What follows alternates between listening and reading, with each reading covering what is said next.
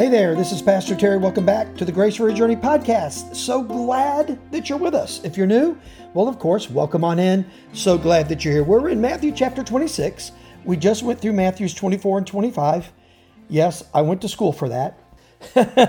uh, so in chapters 24 and 25, Jesus, just to remind you, is talking about the end of the world. He's talking about uh, when time ends, when he comes back, not as Lord and Savior, but as judge, jury, and executioner. He's talking about the end in chapters 24 and 25. Now, why does he do it then?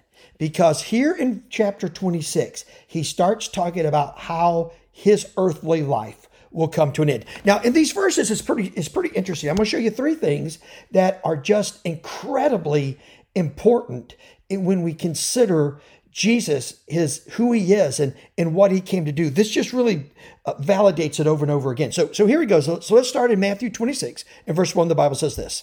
Now when Jesus had finished all these sayings, talking primarily about chapters 24 and 25, after he'd finished all these sayings, he said to his disciples, so he has his apostles, his 12 around him, you know that after 2 days the Passover is coming.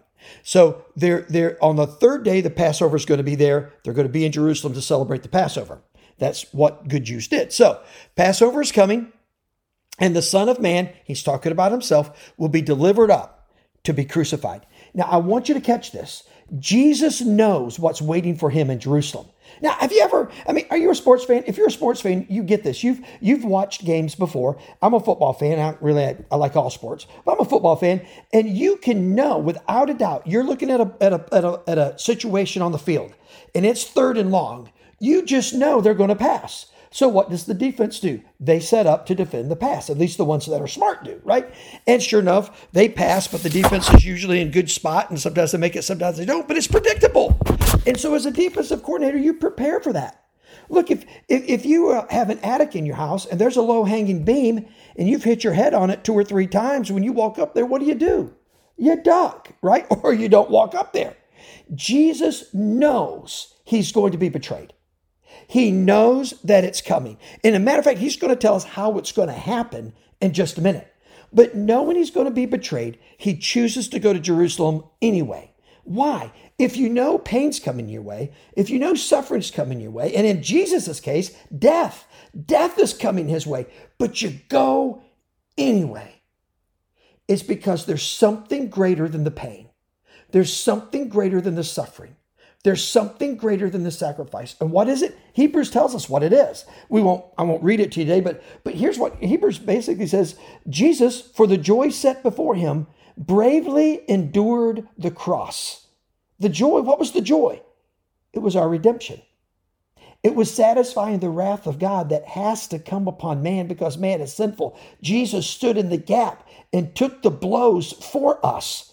He did that for willingly, knowing it was coming he went anyway. So here's the second thing we see Jesus knows that it's coming. Look what else he knows. Then the chief priest and the elders of the people gathered in the place of the high priest, whose name is Caiaphas, and plotted together in order to arrest Jesus by stealth and to kill him. So here's what happens. Jesus knew this was coming. If you've been with us through our study through the um, through the book of Matthew, it became very clear very early that the religious leaders and the religious elite did not like Jesus.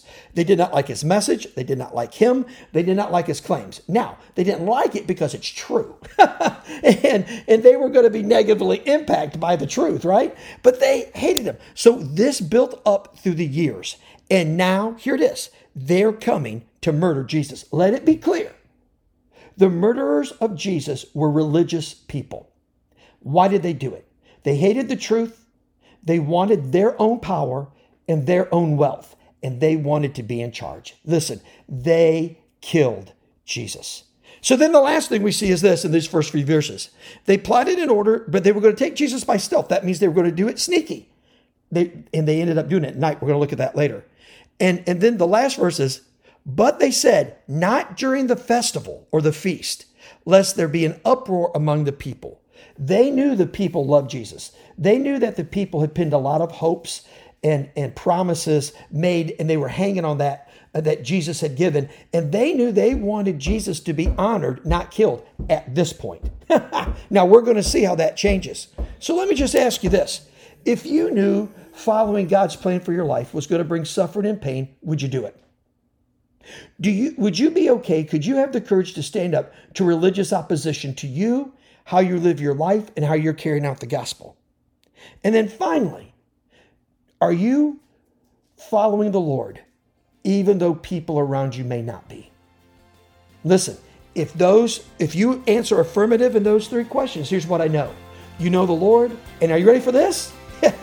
You're going to have unbelievable grace for your journey. Let me pray for you. Father, we love you so much and thank you for today. Now, Lord, be with us as we live for you every moment of every day. And it's your name we pray, Lord. Amen and amen. As always, we'll talk to you next time. Thank you so much for listening to this edition of the Grace for Your Journey podcast. I pray that it has been a blessing and an encouragement to you.